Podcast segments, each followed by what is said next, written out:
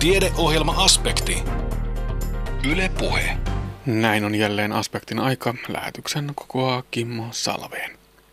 Tuhtapakettiin asiaa mahdotetaan tähän tuntiin. Aluksi pohditaan perinnettä, mitä se on ja miten perinteet muodostuvat. Paremmassa päivässä pohditaan pätkäpaaston vaikutuksia, eli mitä kroppa tykkää ravintostopeista.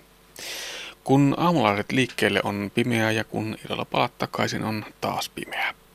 Meistä suurimmalla osalla ne vähät valoisat hetket kuluvat työpaikalla, siinä ei pääse paljon auringonpaisteesta nauttimaan. Mutta nyt ei ole kyse auringonvalosta, vaan pikemminkin sen puutteesta, miten me näemme ja näemme tuolla sysimustassa luonnossa ulkoilmassa, jossa olemme paljon liikkeellä pimeään aikaan. Influenssakausi on alkamassa, kiinnitämme näin ollen huomiota käsihygieniaan, kuulemme myös entisaikojen sisustusta käsittelevän ohjelmasarjamme neljännen osan ja käymme kysymässä biologilta geeniterapiasta. Tässä aspektin aiheita tällä kertaa. Savutupa, rappahousut ja puinen heinähanko vai älypuhelin, nappikuuloke ja Angry Birds? Kuopion kulttuurihistoriallinen museo on päättänyt tuoda perinteen keruun nykyaikaan ja näyttää lapsille, että perinneitä syntyy myös tässä ja nyt. Museon salaisuuksiin ovat päässeet tutustumaan muun muassa Pöljän koulun oppilaat. Oppaina seuraavassa ovat tutkija Karolina Autere ja amanuenssi Pekka Kankkunen. Tässä ei varmaan ihan kaikki vielä ole, mutta hyvää huomenta. Hyvää huomenta. Ja tosi kiva, kun olette tullut tänne meille museolle. Kuinka moni on käynyt aikaisemmin? Aika hyvin, melkein kaikki. Meillä on tänään semmoinen ohjelma, että me tutustutaan ensin vähän tuohon meidän arkistoon ja erilaisiin töihin, mitä me täällä museossa tehdään. Ja sen jälkeen te pääsette tutustumaan siihen stipendiaattien repusta näyttelyyn, mistä meillä oli puhetta. Ja pääsette vähän tekemään siihen liittyviä tehtäviä. Mennään tonne meidän arkistoon. Eli tosiaan kyseessä on stipendiaattiluokka, jonka Kuopion kulttuurihistoriallinen museo on ottanut siipiensä suojaan. Ja stipendiaattiluokka on osa meidän perinteenkeruun työpajaa. Eli siihen tosiaan kuuluu tälle stipendiaattiluokalle sitten vähän syvempi luotaus museoon ja museon merkitykseen ja museotöihin. Ja tässä samalla sitten tämä stipendiaattiluokka pääsee itse keräämään perinnettä, eli kokeilemaan erilaisia menetelmiä, haastattelua, valokuvausta ja arkistonkeruuta. Ja näistä he koostavat sitten ryhmissä eri teemoissa ö, omat aineistonsa. Tässä lapset pääsivät kurkkaamaan muun muassa tänne museon arkistoihin ja kuulemaan, että mitä tapahtuu, kun se museon tuleva esine tänne saapuu, niin, niin miten se polku sitten siitä etenee. Aika harvinaista, eikö niin? Ihan kuka tahansa meistä ei pääse tuonne suljettujen ovien taakse kurkkaamaan. Joo, ja tässä meillä onkin sitten tarkoituksena avata nimenomaan tätä museon, museon maailmaa, koska se on monille tosiaan tuntematon, mutta me tosiaan ollaan osana tätä yhteisöä ja halutaan olla tämmöinen läpinäkyvä organisaatio totta kai ja mukana ihmisten elämässä tässä nykyhetkessä. Ja ihan jo ne ammatit. Monesti museo mielletään vain näiden näyttelyiden kautta, mutta että se, että täällä työskentelee vaikkapa sinä tutkijana, ihan nimikkeellä tutkija, niin ei sitä varmaan kovin moni tiedä. Joo, ja just tätä me halutaan avata, että mitä kaikkea meillä täällä museossa tehdään, mitä täällä tapahtuu, koska se on kaikki kuitenkin mielenkiintoista myös yleisölle, joka vierailee meidän näyttelyissä. No entä sitten se perinteen keruu? Perinne on jotain vanhaa, ummehtunutta, tapahtunut joskus, joskus aikoinaan. Miksi sen pitäisi meitä vielä kiinnostaa? Eli tosiaan tämä työpajapaketti pureutuu hyvin syvälle tähän perinteeseen ja kun me ollaan Sannan kanssa tämä paketti työstetty ylä- ja alakouluryhmille, niin nimenomaan ollaan haluttu niin kuin herättää se mielenkiinto siihen perinteeseen sen oman kokemuksen kautta. Ja sillä tämä perinne muodostuukin hyvin moninaiseksi ja sitä voi pyörittää, että mitä itse asiassa kaikkea se perinne on ja kuinka nopeasti kulttuurista syntyy perinnettä ja avata sitä prosessia lapsille. Ja me on käyty tosi mielenkiintoisia keskusteluja kouluilla, kun me ollaan mietitty, että kuinka nopeasti Angry Birdsista tulee perinnettä ja voidaanko me sanoa, että se on sitä jo jollain tavalla. No ajatteletko, että ne lapset ajattelevat sitä perinteistä niin, että se on se savutupa tuolla yläkerrassa, tai ne vanhat esineet, vanhat astiat, vanhat vaatteet, vai niin, että se tosiaan kertyy ihan joka päivä? Tosiaan kyllä se varmaan monella on se, että perinne on aina vanhaa ja se on usein aika kaukasta, mutta tässä työpajassa halutaan just murtaa näitä stereotypioita, ennakkoluuloja ja luoda tosiaan lapsille semmoinen kokemus, että kaikki mitä mun elämään liittyy, niin on mielenkiintoista ja se on osa meidän kulttuuria ja siitä se perinne syntyy ja jatkuu. Niin tästä ihan vain esimerkkinä lapset ovat muun muassa taltioineet yhden iltansa. Mitä henkilökohtaisesti heille yhden illan aikana on tapahtunut? Joo, kyllä. Eli tämmöinen oman illan dokumentointitehtävä oli meidän stipendiaattiluokalla. Ja siinä he harjoittelee ihan tämmöisiä perus, perustaitoja, havainnointia, oman ympäristön havainnointia, niiden rutiinien havainnointia, erilaisten esineiden käyttöä, mitä kaikkea mä käytän yhdessä illassa. Ja siitä muodostuu sitten heille tietysti jo näkemystä siitä esinemäärästä, mitä heidän elämäänsä kuuluu ja mitä kaikkea he käyttävät. Mm, ja sitten myöskin se, että mitä sille tapahtuu, että mitä täällä museossa, nekö arkistoidaan ihan oikeasti ne lasten yhden illan kertomukset. Kyllä ne arkistoidaan tosiaan joo. Ja sitten tämä prosessihan tosiaan tällä stipendiaattiluokalla kestää koko vuoden. Ja nyt tämän vuoden he keskittyy enemmän tähän aineiston keruuseen ja tutustumiseen. Ja ensi kevät on sitten enemmän esinepainotteinen ja tutkitaan niitä esineitä ihan konkreettisesti.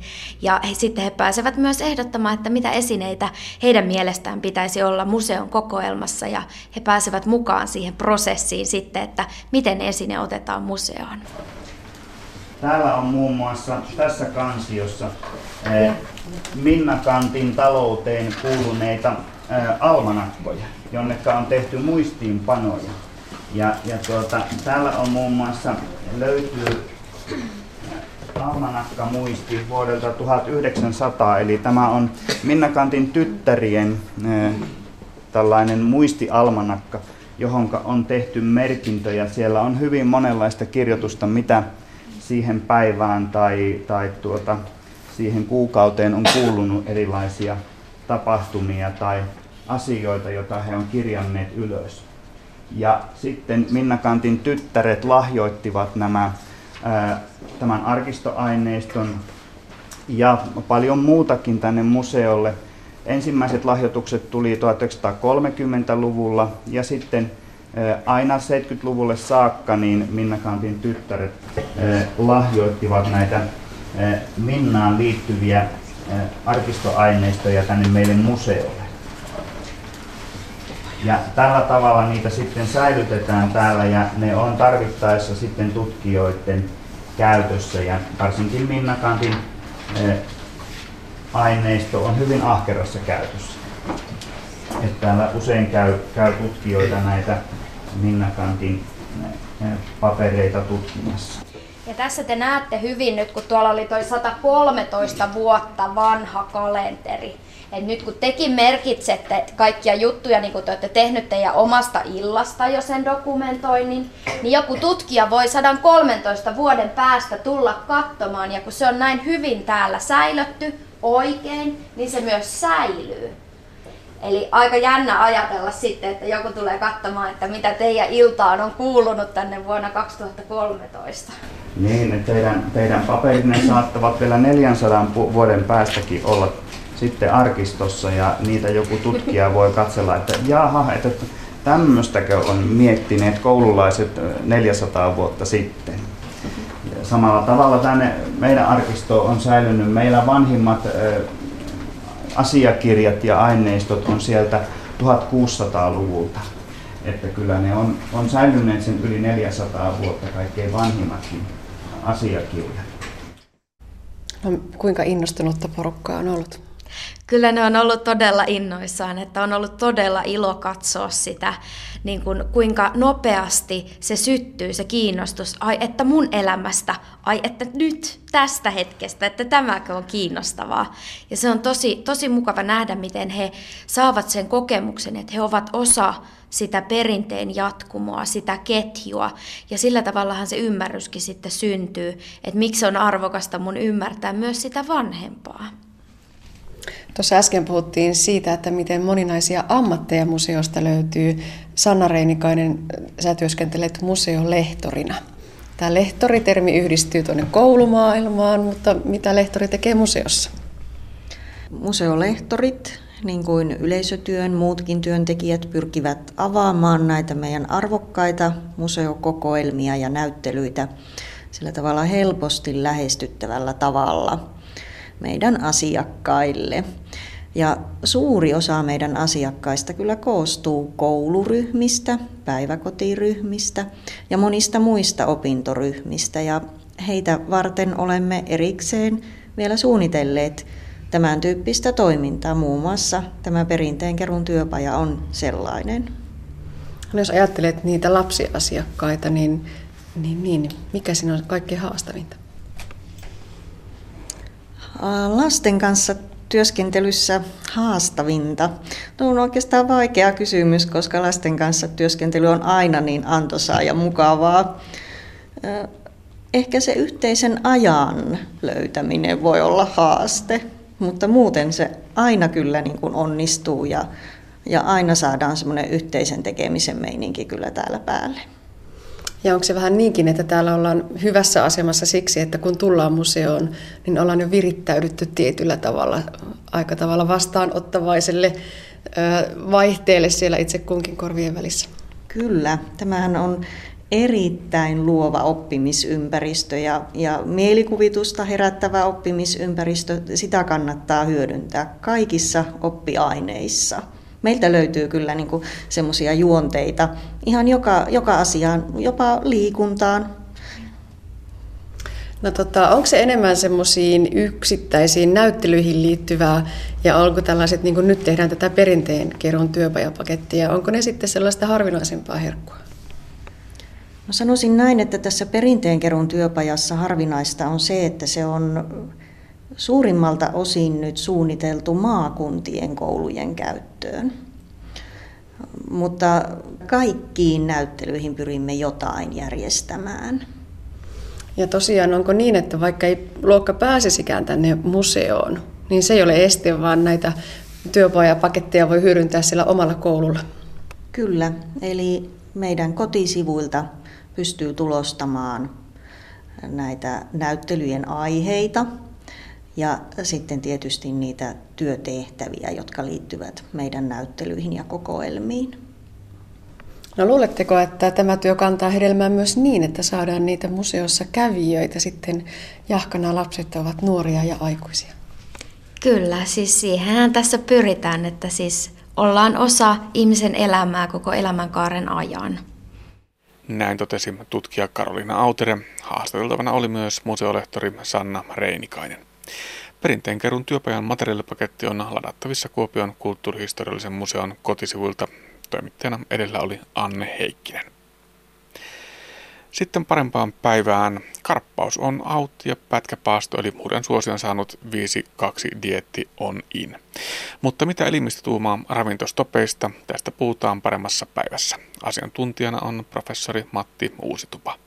No paasto tarkoittaa sitä, että vähennetään energiansaantia oleellisesti. Jos kyseessä on vesipaasto, niin sitten ihminen juo, juo vain nesteitä, jossa ei ole energiaa lainkaan. No sitten voi olla tällainen osittainen paasto, eli vähennetään voimakkaasti energiansaantia, sanotaan vaikka alle 400 kilokalorin päivässä. Ja, ja paastolla tavoitellaan useita vaikutuksia se voi olla tällainen puhdistautuminenkin tai sitten osittainen paasto. Tavoitellaan joko lyhytaikaista painonlaskua tai sitten jotkut tavoittelee myös pitempiaikaista painonlaskua. Jo lyhytaikainen paasto kääntää elimistöenergiakulutusta säästöliekille, eli meidän perusaineenvaihdunta myös hidastuu. Rouhesämpylä. Katsotaanpa sadassa grammassa 127 kilokaloria. Porkkana varras 230 kilokaloria. Keksipaketti 100 grammassa 535 kilokaloria. No siis osittaisen paasto tavallaan hyviä puolia on se, että kuitenkin ihminen saa jonkin verran energiaa ja, ja saa suojaravintoaineita ja usein näissä osittaisissa paastossa niin, niin turvataan myös proteiinin saanti ja, ja näin ei menetetä sitten lihaskudosta tai, tai sisäelinten valkuaisaineita. Muutoin tällaisen tiukan paaston terveysvaikutukset, niin kyllä, kyllä ne on niin kuin enemmän tai vähemmän kyseenalaisia, koska kuitenkin kun ajatellaan ihmisen terveydentilaa, niin eihän me tavoitella muutaman päivän tai viikon tai edes kuukauden aikana näitä terveyshyötyjä, hyötyjä, vaan, vaan todella, että miten sitten meidän ravitsemus vaikuttaa vuosien kuluttua meidän terveydentilaan. Otetaan vielä porkkana pussi 100 grammassa 35 kilokaloria. No voi olla paastosta haittaakin, että joillakin henkilöillä, joilla joilla on alttius vaikka munuaiskiviin, niin se voi lisätä munuaiskiviriskiä, joilla, joillakin se voi lisätä sappikivikohtauksia ja, ja, ja henkilöillä, joilla on, on ravitsemusongelmia, niin heidän ei pitäisi missään, missään tapauksessa enää sitten paastota, että, että silloin, silloin tilanne vaan huononee. Ja aika tavalla meillä on tullut uutta tietoa siitä, että, että ihminenkin elää tällainen 24 tunnin syklissä. Ja, ja meillä on sellainen niin sanottuja kellogeenejä, jotka säätelee tätä meidän elämää. Ja, ja, ja tällainen 5 plus 2 viikkorytmi, niin kyllä se jonkin verran sotkee tätä, tätä meidän, meidän fysiologista 24 tunnin säätelyä. Näin tuumasi professori Matti Uusitupa, toimittajana oli Anne Heikkinen. Me elämme nyt vuoden pimeintä aikaa, jolloin kannattaa kiinnittää huomiota siihen, että liikenteessä näkee ja tulee nähdyksi. Heijastin on tietenkin se perusväline, jolla jalankulkija ja muu liikkuja tulee havaituksi mahdollisten valojen lisäksi, joita tulee sitten käyttää esimerkiksi pyöräillessä ja autoidessa luonnollisesti. Heijastimen käyttöpakko tuli voimaan 10 vuotta sitten. Miten on heiluko heijastin liikenteessä niin usein kuin voisi toivoa? Tähän kysymykseen vastaa seuraavassa liikenneturvan Itä-Suomen aluepäällikkö Tuula Taskinen, jonka tapasin hämärtyvässä illassa Kuopion keskustassa.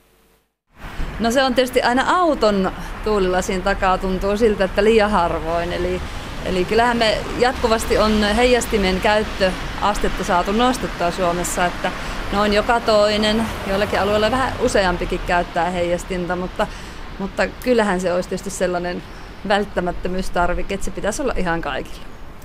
Työtä tämän heijastimen käyttämisen lisäämiseksi on tehty aika paljon. Muun muassa laki heijastimen käyttöpakosta tuli 10 vuotta sitten ja, ja paljon on asiasta tiedotettu ja puhuttu. Onko tämä edistynyt tämä asia?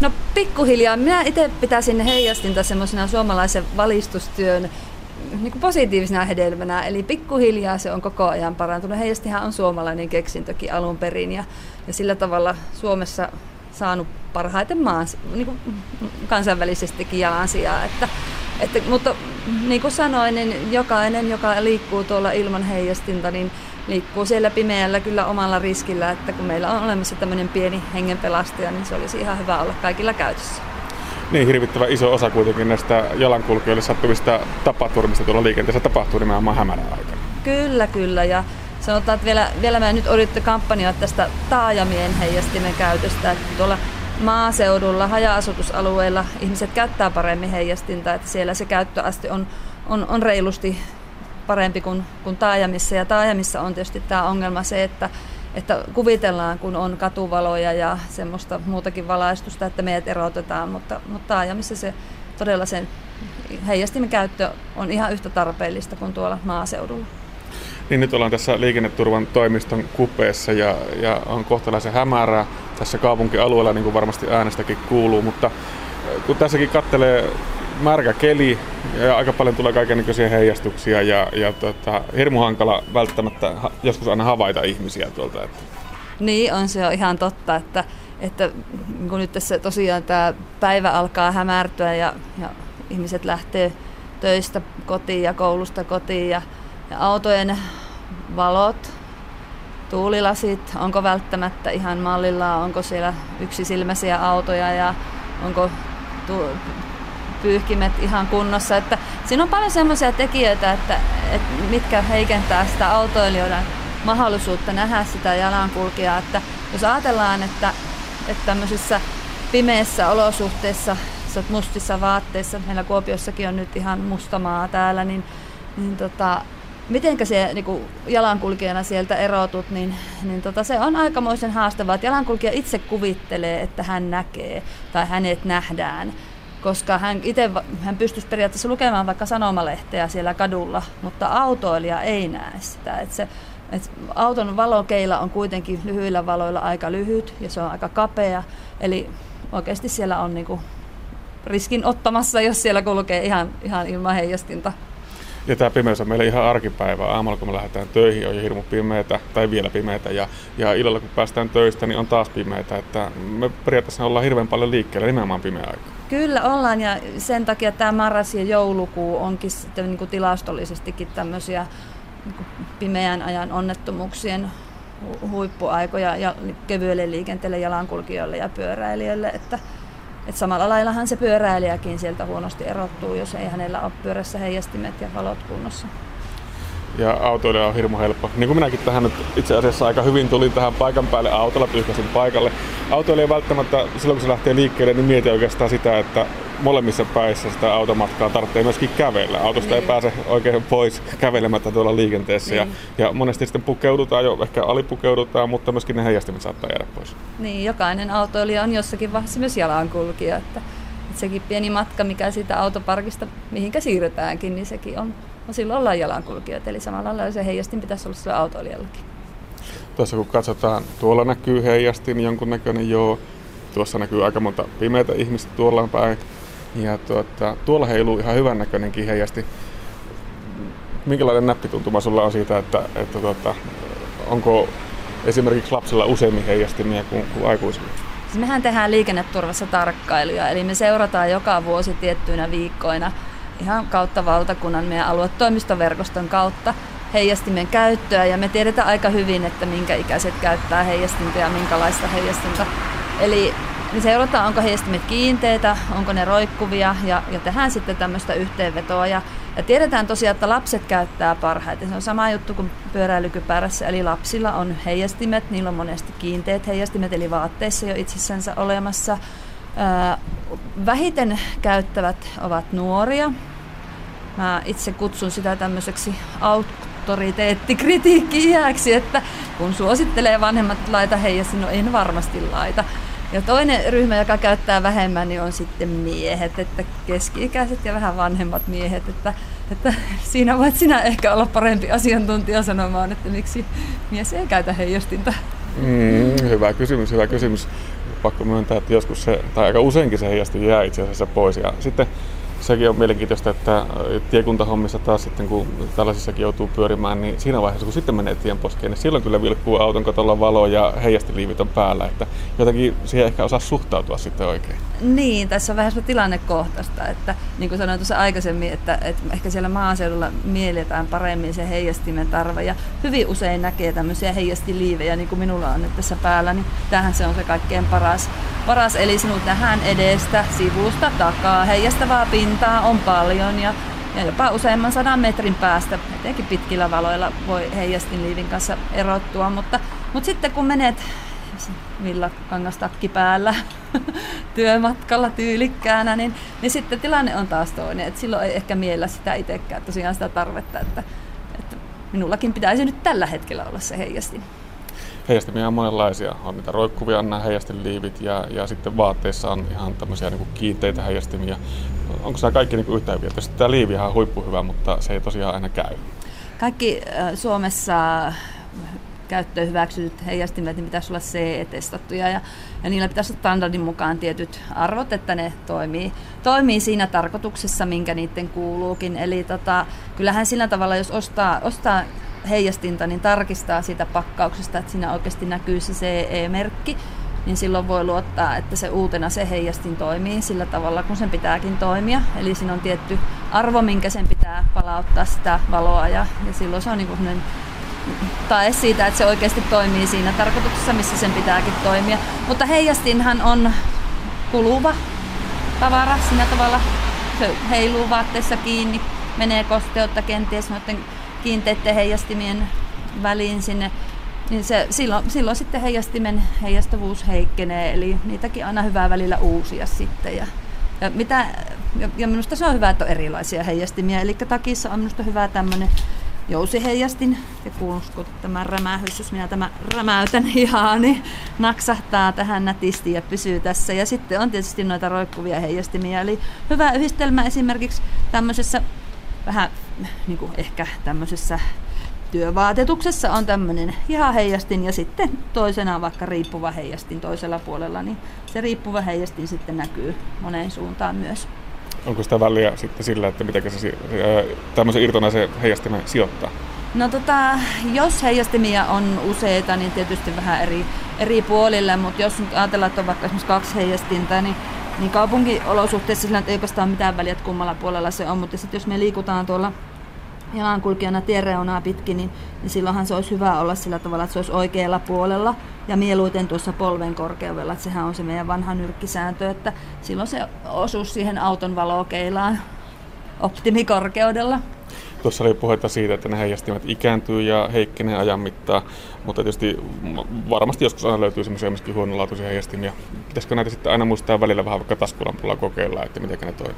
Kyllä, hyvä niksi on kokeilla taskulampulla tai sitten sillä tavalla, että laittaa niitä omia heijastimia ja menee pimeällä sitten auton valokeilan eteen muutaman kymmenen pää, metrin päähän, kun on lyhyet valot päällä, niin kyllä sitä auton, auton tulilasin läpi että näkee, että mikä heijastin toimii ja mikä ei. Että mutta, mutta sitten on, on oikeasti semmoisiakin tuotteita tuolla markkinoilla, että, että missä ei sitä CE-hyväksyntää edes ole, että niitä, ne on ikään kuin heijastimen näköisiä, niitä myydään vaikka tämmöisenä avaimenperinä tai ö, muina tämmöisinä heijastavina tuotteita, mutta ne ei oikeasti toimi. Eli ei, ei, ei oikeastaan muuta että ole kuin se, että katsoo, että niistä löytyy ne merkinnät niistä pakkauksista ja ne on meillä niin kuin niin kuin lain mukaan oltava niissä tuotteissa näkyvillä.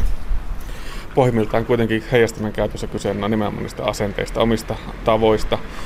Me kiinnitetään hirveän paljon tänä päivänä huomiota terveyteen. Syödään hyvin terveellisesti, haetaan sitä kautta sitä hyvää terveyttä. Lenkille lähtiessä otetaan hyvät kengät, että pysytään varmasti pystyssä, ettei loukkaannuta. Ja pukeudutaan sille, että ei vilututa siellä lenkillä.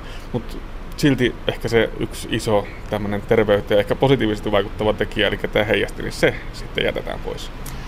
Niin, tietysti on niitä ryhmiä, jotka on hyvinkin tunnollisia, niin kuin tuossa aikaisemmin oli puhetta, että, että kun lähdetään vaikka ulkoilemaan, niin se mielletään tietty varustus, mitä siihen kuuluu, ja siihen voi kuulua jo heijasti liiviä. Mutta sitten on tietysti tämä ehkä semmoinen niin ylipäätänsä porukka, jolle on vähän vaikeampi saada muutenkin tämmöisiä asioita perusteltua, että, että ollaan vahvasti niin kuin minä itse teen, niin kuin minä parhaaksi näen, näen asenteella monessakin jutussa liikkeellä, että, että tietysti jokainen tietysti itse miettii sen riskin, jonka on valmis kantamaan niin kuin, ja minkä, minkä riskin hyväksyy, että silloinhan sitä tietoisesti ottaa riskin. Kuitenkin tiedetään, että, että tosiaan niin kuin puolessa pimeällä ja hämärällä sattuneista henkilövahingoista heijastin nimenomaan liikennekuolemissa, niin heijastin olisi pelastanut joka toisen. Eli aika isosta asiasta tässä puhutaan. Eli siis puhutaan suojaavuusvaikutuksesta, niin sen, sen suojaavuusvaikutus on ihan samassa suhteessa kuin vaikka turvavyön. Ja me autossa laitetaan turvavyö, kyllä napsautetaan kiinni. Meillä on siihen, niin kuin me tiedetään, että, että se on pakko ja se on sieltä pikkuhiljaa tullut meille tavaksi, että, että harvempi sitä kyseenalaistaako tätä heijastimen käyttöä. Mutta kyllä mä itse uskon tähän, ja niin kuin sanoin, että heijasti on semmoinen valistustyön positiivinen hyvä asia, että se on sitä kautta edennyt, niin kyllä mä uskon, että just tällä tavalla, mitä tässä just tehdään, että puhutaan tästä heijastimesta ja kampanjoja sen käytöstä, niin me saadaan sen käyttöön yleistymään, että perustella, perustella, muistutella ja viedä asiaa eteenpäin, niin kyllä se sitä pikkuhiljaa yleistyy vieläkin. Näin siis liikenneturvan Itä-Suomen aluepäällikkö Tuula Taskinen. Ja kuten tuossa jo ennätin tunnustaakin, niin luvattavan huonosti olin itsekin autoilijana heijastimien osalta varustautunut. Sitä vaan ei jotenkin osaa mieltää itseään jalankulkijaksi siinä automatkan molemmissa päissä. Mutta ei hätää, Tuula antoi haastattelun jälkeen muutama heijastimen mukaan ja yritetään pitää ne nyt sitten käytössä. Pääsetään Tuula ääneen vielä tuossa lähetyksemme loppupuolella pimeän ajan vinkkien kanssa. Sitä odotellessa kuitenkin asiaa influenssasta. Influenssakausi on nimittäin jälleen alkamassa ja on aika palata perusasioiden äärelle, eli kuinka suojautua tartunnalta. Nyt puhumme hygieniasta niin sairaalan kuin meidän itse kunkin näkökulmasta. Aluksi kuulemme siitä, kuinka infektioita estetään sairaalamaailmassa. Haastateltavina ovat Kuopion yliopistollisen sairaalan hygieniahoitajat Ella Mauranen ja Hanna Kröger. Eli hygieniahoitajat on sairaalahygienian ja infektion torjunnan, infektioiden torjunnan asiantuntijoita sairaalassa. Eli tärkein tehtävä meillä on seurata hoitoon liittyviä infektioita sairaalassa. Me toimitaan myös asiantuntijoina erilaisissa työryhmissä. Koulutetaan terveydenhuoltohenkilöstöä kaikissa niissä asioissa, mitkä liittyy infektioiden torjuntaan ja sairaalahygieniaan, sekä tehdään sairaalassa erilaisia infektion torjunnan ohjeita. Meitä hygieniahoitajia täällä sairaalassa on, kysillä on kolme kappaletta ja, ja tota, Meistä kaksi toimii pääasiassa tässä kysin, saira- kysin yksiköissä ja kolmas hygieniahoitaja on sitten tämmöinen, joka toimii tuolla alueella. Ja meidän koko sairaanhoitopiirin erilaisissa terveydenhuollon yksiköissä, niin kunnallisissa kuin yksityisissäkin. No mikä se on se suurin iso paha peikko? Onko se se MRSA, jota koitetaan vältellä viimeiseen saakka? Ei, oikeastaan tällaiset ongelmamikrobit on, on pieni asia tässä meidän meidän työtehtävissä, että, että meidän on tosiaan tärkeää ennaltaehkäistä näitä hoitoon liittyviä infektioita, eli sairaalainfektioita. No miten sitä käytännössä sitä ennaltaehkäisevää työtä tehdään? Eli juuri tämä tämmöinen koulutus, terveydenhuoltohenkilöstön koulutus ja sitten näiden infektioiden seuranta. Ne on niitä tärkeimpiä asioita, mihinkä pitää kiinnittää huomiota. Tosiaan täällä sairaalassa työskentelette ihan sillä hygieniahoitajatittelillä. Mitä sanotte siitä yleisestä sairaalan hygieniatasosta? Kuinka hyvin vaikkapa henkilökunnalla on mielessä ja muistissa ja tiedossa ne ihan perusjutut, mitä hygieniaan liittyy? No se paljon riippuu siitä, että millä, minkälaisessa yksikössä ja toimintaympäristössä ollaan, mutta kyllä, mä, kyllä minä sanon, että suomalainen terveydenhuoltohenkilöstö, kyllä siellä taustalla on ne muistissa ne koulutuksessa saadut opit, mutta jokainen tarvitsee aina sitä kertausta ja, ja muistuttamista niistä asioista ja sitä varten me tätä työtä tehdään. Useimmiten meidät niin kuin otetaan vastaan sillä lailla hyvillä mielin eikä niinkään semmoisena hygieniapoliisina, jonka, joka tullaan vaan sanomaan sormiojossa sanomaan, että ei, ei näin saa tehdä, vaan tehkää näin, vaan kyllä meidän, meidän mielipiteitä ja meidän neuvoja ja ohjeita otetaan hyvin vastaan. No näin maalikkona ensimmäisenä tulee mieleen se käsihygienia, mutta se on varmaan vain yksi osa. Kyllä, käsihygienia on tietysti kaikkein tärkein semmoinen yksittäinen toimenpide, kun puhutaan yleensäkin infektioiden torjunnasta, mutta toki käsihygienia käsittää paljon muuta, eli suojakäsineiden käyttöä, eli osataanko niitä suojakäsineitä käyttää oikein ja oikeissa tilanteissa ja niin edelleen. Käsihuhteen käyttöä seurataan ihan vuosittain ja ihan yksikköittäin täällä meidän sairaalassa. Eli se on tärkeä asia, että me nähdään, että miten hyvin yksiköt käyttää sitä käsihuudetta. Ja sitten kun me käydään tuolla osastolla, niin me pidetään välillä sellaisia seurantapäiviä, että seurataan, mitä sitä, miten sitä käsihuudetta käytetään, käytetäänkö sitä oikein, missä tilanteissa sitä käytetään. Eli pääsääntöisesti sairaalassa käytetään käsihuuhteita. Että, että poikkeuksia tietysti löytyy, että jos on potilailla, potilaita, joilla on ripulitauti, niin silloin käytetään käsien vesisaippua pesua ja sitten sen jälkeen käsihuudetta. Eli jos kädet ei ole näkyvästi likaiset, niin käsihuhteen käyttö riittää. Mm, no miksi? Miksi ei pestä saippualla? No käsien vesisaippua pesu ei tuhoa niitä mikrobeita käsien iholta. Se poistaa mikrobeiden määrää, mutta todella ei tuhoa, että käsihuude on aine, joka sitten tappaa ne mikrobit käsien iholta pois. Ja käsien vesisaippua myös kuivattaa valtavasti käsien ihoa. Eli kun käsiä pestään vedellä ja saippualla, niin, niin se kosteus tuosta käsien iholta sitten häviää. No onko se huude sellaista, että sitä ei sen kummemmin pyyhitä eikä painella, vaan, vaan se haihtuu itsekseen ja kuivaa sinne käsiin? Käsihuuhteethan on alkoholipohjaisia aineita ja tosiaan on tärkeää, että sitä käsihuudetta otetaan riittävästi ja hierotaan käsiin ihan kauttaaltaan. Ja sitten se, että hierotaan niitä käsiä yhteen niin kauan, että ne kädet on kuivat eikä se alkoholi tuoksu. No nyt me ollaan tässä Ellan työhuoneella ja tuossa pöydällä on tuommoinen hieno kokoelma koruja, siinä on sormuksia ja, ja kelloja. Ja onko se tosiaan niin, että, että sairaalassa ne todellakin jää sinne työpöydälle? Kyllä. Tai ne jää sinne, jää voi kannattaa jättää vaikka kotiin.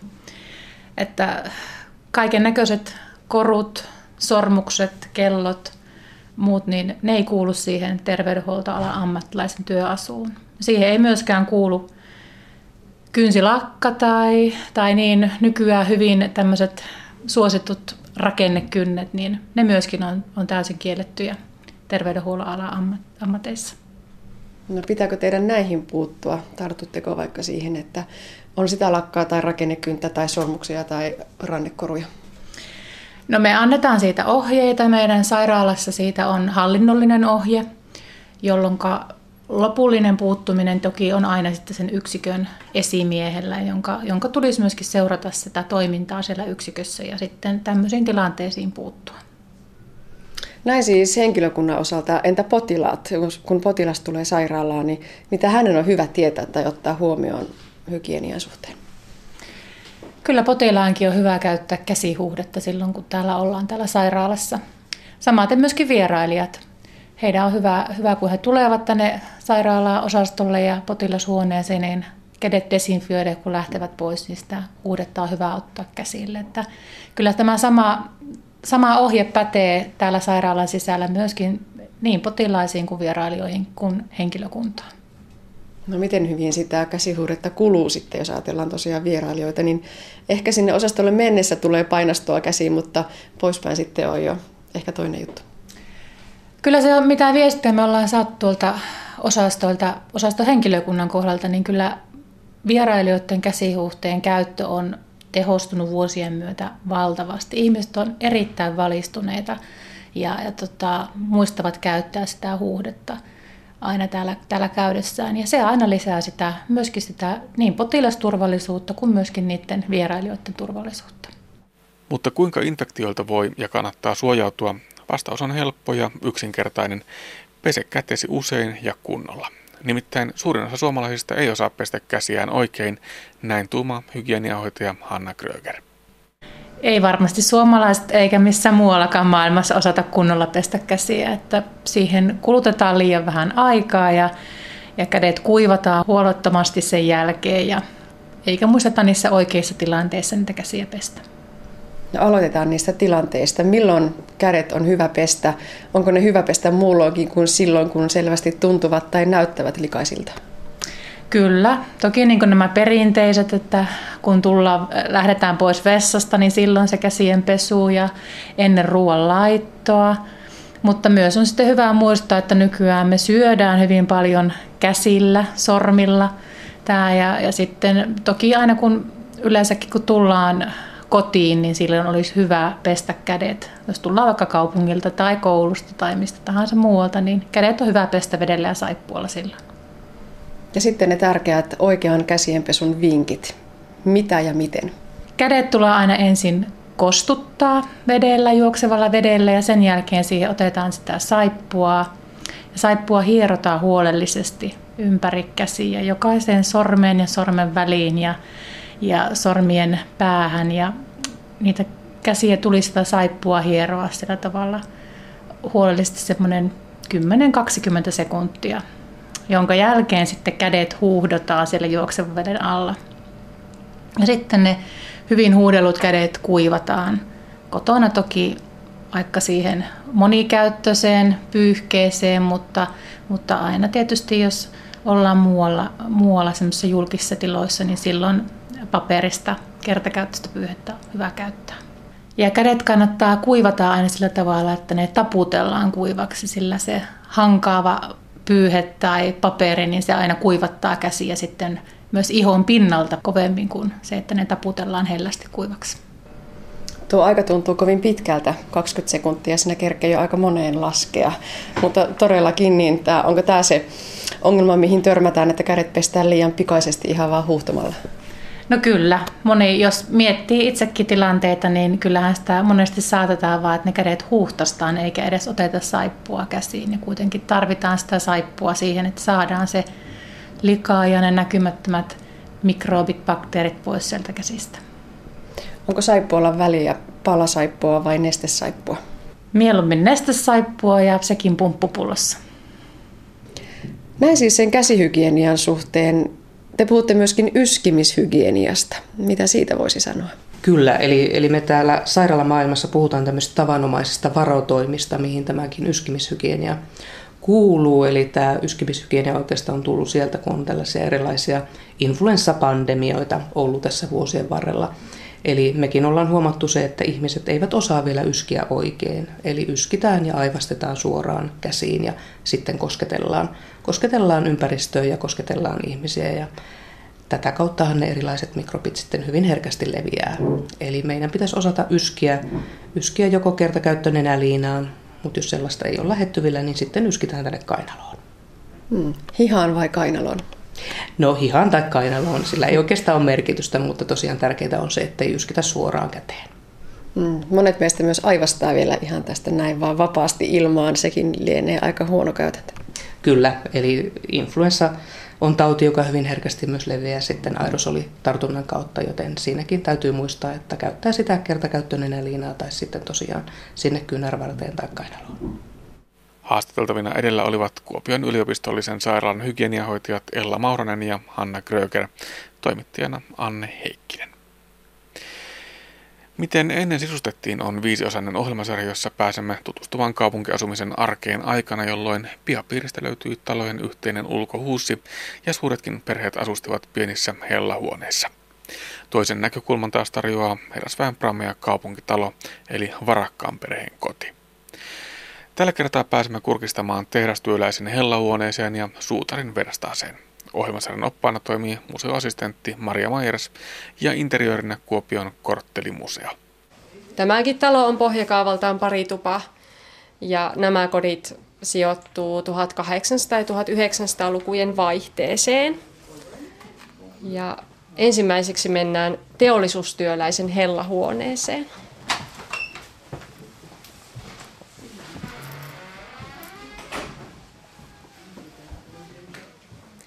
1800-luvulla teollistumisen myötä maaseudulta muutettiin paljon kaupunkeihin. Ja silloinhan tuli sitten suuri tarve asunnoille, vuokra-asunnoille. Niin tämmöisissä yksihuoneisissa kodeissa, jota sanottiin hellahuoneeksi, niin saattoi hyvinkin asua toistakymmentä ihmistä, eli yli kymmenen, vaikkapa 12. Ja se ei Tällä en tarkoita sitä, että kyseessä olisi ollut vanhemmat ja kymmenen lasta, vaan sitten vaikkapa ihan sukulaisia on muuttanut tänne samoihin nurkkiin tai, tai sitten muita, muita aikuisia. Ja kuten huomaatte, niin sänkyjä ei ole riittänyt kaikille. Tuolla nurkassa on tuommoinen kokoon työnnetty, päästä vedettävä sänky. No, voidaan ajatella, että vanhemmat on nukkunut siinä sitten vierekkäin tuossa vasemmassa kulmassa olevaan sänkyyn on mahtunut vaikkapa neljä tämän mittaista lasta sillä tavalla, että kaksi on ollut kummassakin päässä ja jalat sitten siinä sopuisasti sikinsakin keskellä. Ja perheen pienimmälle on sitten kätkyt tai kehto. Tämä reijällinen pikkutuoli, no nykyään sanottaisiin, että potta. On tämmöinen puinen istuin, missä on reikä ja sitten tuonne on työnnetty tuommoinen posliininen yöastia sitten pienimmälle. Täällä näkyy enemmän näitä huoneen tauluja. Siinä on esimerkiksi tuommoinen enkeli kuviollinen, jossa lukee, että sieluni kiitä Herraa. Ja sängyn yläpuolella iloitkaa, että te Kristuksen kanssa kärsitte. Tänne pöydän yläpuolelle on kehystetty. Tässä on neljä kuvaa, valokuvaa rivissä. Ja nämä ei suinkaan kuvaa tämän kuvitteellisen köyhän teollisuustyöläisperheen jäseniä, vaan siinä on Englannin kuninkaallisia. Eli ihan tämmöisenä sisustuksellisena asiana, niin saatettiin vaikkapa sanomalehdistä leikata keisarinnojen kuvia tai muita, muita hienoja kauniita kuvia ja sillä sitten kaunistaa omaa kotia. Eli on haluttu tehdä kotia viihtyisämmäksi, koska täällä on sitten kerätty voimia aina seuraavaa pitkää työpäivää varten. Nythän meillä on lämmin kesä, mutta talviaikaan just kun täällä on kierroksella, niin kannattaa kokeilla tätä lattiaa. Kyllä tämä nytkin tuntuu viileältä, mutta sitä voi kuvitella, että miten kylmä sitten on ollut nukkua riveissä tuossa lattialla kylmillä talvipakkasilla. Mutta huonetta on lämmittänyt kakluuni. Ja tässä pienessä huoneessa, jos on asunut monta ihmistä, niin ei ole tosiaan ollut erikseen olohuonetta, keittiötä tai omia makuuhuoneita, vaan aikaa on vietetty tässä aika tiiviisti yhdessä. Että tässä on tehty ruuat ja syöty ja lapset on leikkinyt. Kesäaika on ollut hyvä siinä mielessä, että lapset on ollut mahdollisimman paljon tuossa pihalla leikkimässä ja onhan sitä talvellakin, jos on tarvinnut semmoista omaa aikaa, niin voinut mennä vaikka tuonne Kallaveden jäälle hiihtelemään. Tässä ikkuna edessä olevan pöytä tai kaappipöydän päällä on kärpäspullo. Ja tämmöisiä kärpäspulloja on valmistettu silloin 1800-luvulla ihan teollisesti Suomessa. Ja toimintaperiaate on semmoinen, että Tuossa kun näette, että tuon pullon alareuna ja pöydänpinnan välissä kulkee rako. Ja pullon sisällä on tuommoinen kohoava osa, jossa on ihan aukko tuohon pulloon. Pullon sisäseinämille on laitettu jotain tahmeaa, makeaa nestettä. Ja ehkä lisää houkuttimeksi tuonne pöydän pinnalle myös sokeria. Ja sitten kun kärpäset tai muut hyönteiset on sinne pyrkinyt sinne pullon alle ja lehahtunut lentoon ylöspäin, niin hepä ei ole osannut sitten enää takaisin ulos. Sitten siinä vaiheessa, kun sisäseinämät on ollut täynnä tahmeaan, tahmeisiin seiniin tarttuneita kuolleita ötököitä, niin pullo on välillä huuhtastu ja pistetty uudestaan toimintakuntoon. Toimii ihan nykyäänkin, tai toimis nykyäänkin tämmöiset kärpäspullot. Todennäköisesti yleisempiä on kuitenkin ollut kärpäslätkät ja kärpäspaperit. Ja nyt mennään tänne suutarin verstaan puolelle. Tuossa leiviuunin päällä on tuommoiset orret, kaksi pitkää ortta, vai miten se nyt taipuukaan. Ja sama juttu, että moni kävijä arvelee. Ensimmäinen mieleyhtymä on, että siinä on kuivatettu reikäleipiä. Mutta koska nyt ollaan täällä Kuopiossa ja täällä kuvataan Kuopion ja Pohjois-Savon paikallishistoriaa, niin reikäleipiä ei ole ollut tällä seudulla tapana tehdä, vaan leivän leivontapäivä on ollut vaikkapa kerran viikossa ja on tehty sitten semmoista pyöreämahasta leipää. Ja onhan nämä orret vähän paksujakin ehkä siihen tarkoitukseen. Ne on sitä varten, että suutari voi kuivattaa siinä nahkapaloja sopivasti uunin yllä. Täällä pöydällä on tämmöinen suutarin silmä, toiselta nimeltä suutarin lamppu. Ja se on sen ajan tämmöinen työvalaisin. Jos ajatellaan, että Suomen talvi on pitkä ja pimeä ja ilta on tullut aikaisin, niin tämä on ollut todella hyödyllinen, kun on sitten tarvinnut tehdä jotain pikkutarkempaa työskentelyä. Eli tähän taakse asetettiin joko öljylamppu tai vaikkapa kynttilä. Ja sitten tommonen, tämä lasipallo, mikä tässä on lasinen kuula, niin täytettiin vedellä. Ja sitten se valo siivilöityi siitä vedellä täytetyn pallon läpi ja samalla se vedellä täytetty pallo sai aikaan semmoisen ilmiön, että se voimisti sitä valoa. Ja tätä tukikeppiä nostamalla ja laskemalla sitä on voitu myös asemoida tiettyyn kohtaan pöytää, tai vaikka jos kynttilä alkaa palaa loppua kohti, niin sitä mukaan sitten asetella. Joskus on saatettu veden sijasta käyttää myös spriitä, mutta edullisempaahan se on ollut käyttää sitä vettä. Moni myös arvailee, että onko tämä toiminut niin suurennuslasina, niin onhan se totta, että onhan sitä voitu sitten mahdollisesti niinkin käyttää, että jos on laitettu lankaa neulasilmään, niin sen on voinut tehdä tuosta välistä, että kyllähän se vähän suurentaa. Mutta tässä on ideana se työvalaisin. Ja jos nyt mennään tänne sivusta vedettävän sohvan luokse, tässä seinällä on tämmöinen kääntötaulu. Ja aikaisemminhan me nähtiin tuolla ensimmäisessä museokodissa Venäjän keisari Aleksanteri II. Mutta tässä on sitten saari Nikolai II. Eli viimeiseksi jäänyt saari. Ja tässä kääntötaulussa on tosiaan ajatuksena se, että tuolla kehysten toisella puolella on jokin toinen maalaus. Ja näissäkin kehyksissä on semmoinen talvimaisema. Ja voi sitten olla, että joskus oman perheen kesken on saatettu pitää iltaisin sitten välillä just tämmöistä maisemataulua esillä, mutta muuten sitten hallitsijan kuvaa, niin kuin siihen aikaan ollut tapana. Oven vieressä on tämmöinen korento, eli tämmöinen kanninpuu, jolla on voitu kuskota vaikka vettä kaivosta, jos sitä on haettu parin korttelin päästä. Eli tämän puisen korvon molemmat korvot, korvat on aseteltu näihin, näihin päihin ja sitten kaksi ihmistä on tätä kantanut. Ja on kuulemma kannattanut kävellä vuorojalkaa, jotta vesi ei läiky. Eli toinen aloittaa vaikka oikealla ja toinen vasemmalla. Niin on tasaisempi meno. Näin totesi museoassistentti Maria Majers Kuopion korttelimuseosta. Ohjelmasarjan viimeisessä osassa viikon päästä pääsemme pienen perheen kaupunkiasuntoon 1930-luvulla.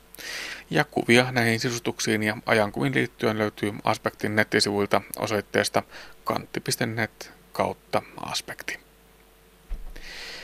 Sitten kysäistään vielä biologeilta. Geeniterapiasta odotetaan tulevaisuudessa apua useiden vaikeiden sairauksien, kuten sydän- ja verisuonitautien sekä syövän hoitoon. Mutta miten geeniterapiassa siirrettävä geeni löytää oikean kohdan genomissa ja pääsee liittymään osaksi genomia?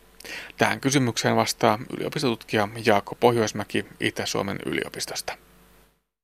Eli nykyisin on jonkun verran olemassa tällaisia geeniterapioita ihan, ihan rutiinikäytössä. Ja näissä käytetään enimmäkseen virusvälitteistä geenin siirtoa, eli otetaan ähm, virus, joka ei pysty itsessään monistaan itsensä enää eteenpäin, mutta pystyy kantamaan tämän parantavan siirtogeenin mukanansa ja asettamaan sen osaksi nyt tämän potilaan solujen perimää. Ja tämä on enemmän tai vähemmän sat, äh, sattumanvarainen tapahtuma, eli tämä siirtogeeni voi siirtyä yhtenä tai useampana kopiona jonnekin päin sitä perimää. Ja tietyllä todennäköisyydellä äh, niin eräille tietyille alueille perimää, mutta peri, käytännössä niitä siirtogeenejä saattaa mennä, mennä mihin vaan. On mahdollista tehdä tällaista kohdennettua geenin siirtoa, jossa tämä siirtogeeni saadaan liittymään ihan haluttuun paikkaan, niin perimää tai genomia. Ja tässä käytetään sellaista näitä solun omia DNA-korjausmekanismeja hyödyksi tässä menetelmässä. Ongelma siinä on lähinnä se, että suhteessa tällaiseen virusvälitteeseen, jo, jo, joita saadaan paljon menemään kaikkialle näitä siirtogeenejä, niin tämän onnistumistodennäköisyys on paljon pienempi, eli, eli ihan laboratorio-olosuhteissa tehtäessä tällaisia siirtogeenisiä hiiriä, niin puhutaan muutamien, ehkä korkeintaan parinkymmenen prosentin onnistumistodennäköisyydestä per solu, mihin, mihin ollaan siirretty tämä geeni. Eli jos meillä on hoito ja halutaan sen toimivan, niin silloin meidän täytyy aina yrittää saada, saada mahdollisimman paljon tietysti sitä hoitavaa geeniä perille.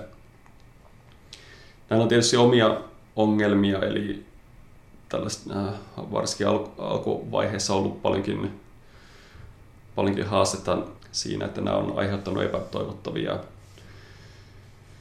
vaikutuksia, joskus jopa sairastuttanut pahimmin nämä siirtogeenit. Ja lisäksi ne, ne tota, tällaiset virusvälitteiset siirtogeenit osuessaan nyt vaikka syöpägeeneihin saattaa altistaa syövälle. Eli, eli tällaisella geenihoidolla saattaa olla, saattaa olla ne virus, virusvälitteisten ta, geenien tapauksessa tämmöinen syövälle altistava, altistava rooli. Sen takia tällä hetkellä aika paljon keskitetään tutkimusta tällaiseen niin sanottuun ei-integroituviin geeniterapian muotoihin, jossa siirtogeeni ei liitykään osaksi solunperimää, mutta saataisiin silti riittävän suuri annos tavallaan sitä siirtogeeniä sinne, jotta, jotta tuota saataisiin se hoitava vaikutus. Ongelma näissä on toiseksi ollut, minkä kanssa taistellaan, on se, että nämä siirtogeenien vaikutukset jää silloin lyhyt aikaisemmiksi kuin mitä ne olisi siinä tapauksessa, että ne asettuisi pysyvästi osaksi sitä solun perimää. Näin kertoi yliopistotutkija Jaakko Pohjoismäki. Kysy biologilta on Itä-Suomen yliopiston biologian laitoksen nettipalvelu, jossa asiantuntijat vastaavat biologian alan liittyviin kysymyksiin ja osa näistä kysymysvastauspareista myös radioidaan. Oman kysymyksesi pääset esittämään netissä. Kysymyslomakkeen äärelle pääset vaikkapa Aspektin nettisivujen kautta. Osoite tulee tuota pikaa lähetyksemme päätteeksi. Aiemmin tässä lähetyksessä tapasimme liikenneturvan Itä-Suomen aluepäällikkö Tuula Taskisen, jonka kanssa juteltiin tästä pimeästä vuoden ajasta, heijastimen käytöstä, näkymisestä ja näkemisestä. Pääsetään Tuula vielä ääneen lähetyksemme lopuksi kunnan pimeän ajan vinkkipatterin kanssa. Antaa palaa.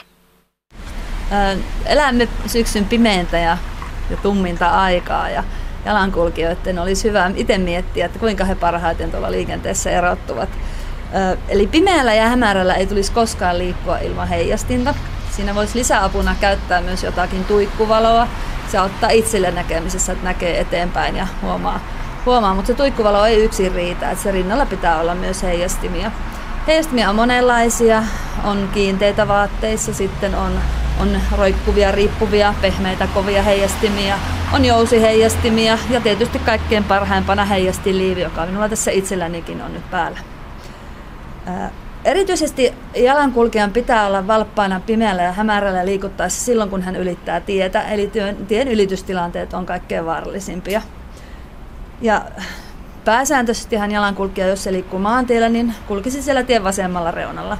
Tietysti taajamissa liikuttaessa se jalankulkijan paikka on sitten siellä jalkakäytävällä ja kevyen liikenteen väylällä. Autoilijalle sanoisin, että auton valojen ja tuulilasin, pyyhkimen sulkien, niiden on erityisesti oltava hyvässä kunnossa kuin myös auton renkaiden. Eli jos tulee yllättävä tilanne, niin kuljettaja pystyy, kun on hyvät renkaat, niin autonsa pysäyttämään mahdollisimman nopeasti.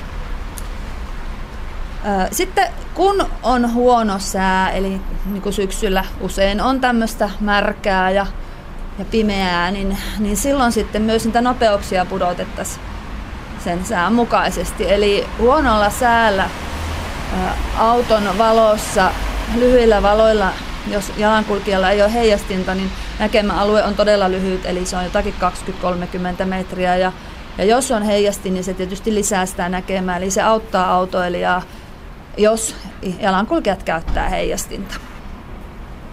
Pitkien valojen käyttäminen on sitten suotavaa tuolla maanteellä mahdollisimman paljon, eli aina vaihdettaisiin pitkälle, kun se on mahdollista. Sitten kun autovalot kohtaa, niin siinä vaiheessa vaihdettaisiin lyhyelle. Myös sellaisissa tilanteissa, jossa on vähän enemmän liikennettä, niin voisit sitä, väläyttää sitä pitkää valoa, että vähän katsoa, että mitä siellä edessä näkyy, että onko jalankulkijoita tienreunassa kulkemassa. Ja maanteillä on sekin vielä sitten, että, että miten ne jalankulkijat sieltä erottuu, niin ei ehkä ajeta ihan sitä tien reunaa, vaan hiukan lähempänä sitä keskiviivaa, että jos siellä on mustiin pukeutunut jalankulkija, niin ei vahingossa sitä keilata sitten siitä nuriin. Sitten haluaisin sanoa polkupyöräilijöille. Meillä on ollut pitkä syksy pyöräillä oikein suorastaan sateista huolimatta, niin loistavat olosuhteet harrastaa tätä hyvää kuntoilun ylläpitämistä, niin, niin pyöräilijöillä sama asia, että se heijastavuus ja näkyvyys, että, että se ei, pyörän valo ei itsessänsä riitä, se valokeila tulee sinne eteenpäin, että sen lisäksi pitäisi pyörässä olla hyvät erottuvat pinnaheijastimet ja, ja mielellään se punainen valo sinne taaksepäin tai vähintäänkin punainen heijastin. Ja kypärähän on tietysti itsestään selvästi talvipyöräilijän ykkösvaruste. Ja jos sitä pyöräilyä aikoo jatkaa tässä, tässä vielä sitten liukkailla ja kun luntakin tulee maahan, niin, niin kannattaa harkita vaihtaa polkupyöräänkin nastoitetut renkaat. Jo se, että etupyörässä on nastarengas, niin se auttaa paljon, paljon siinä liikkumisessa. Että ei talvipyöräilylle minun mielestäni mitään estettä, jos itse tietää, että hyvin selviää ja pärjää ja varustautuu hyvin, niin mikäpä sen tehokkaampaa hyötyliikkumista. Näin siis liikenneturvan Itä-Suomen aluepäällikkö Tuula Taskinen. Ja näin päättyy tämänkertainen aspekti. Lisää aiheistamme netissä osoitteessa kantti.net kautta aspekti.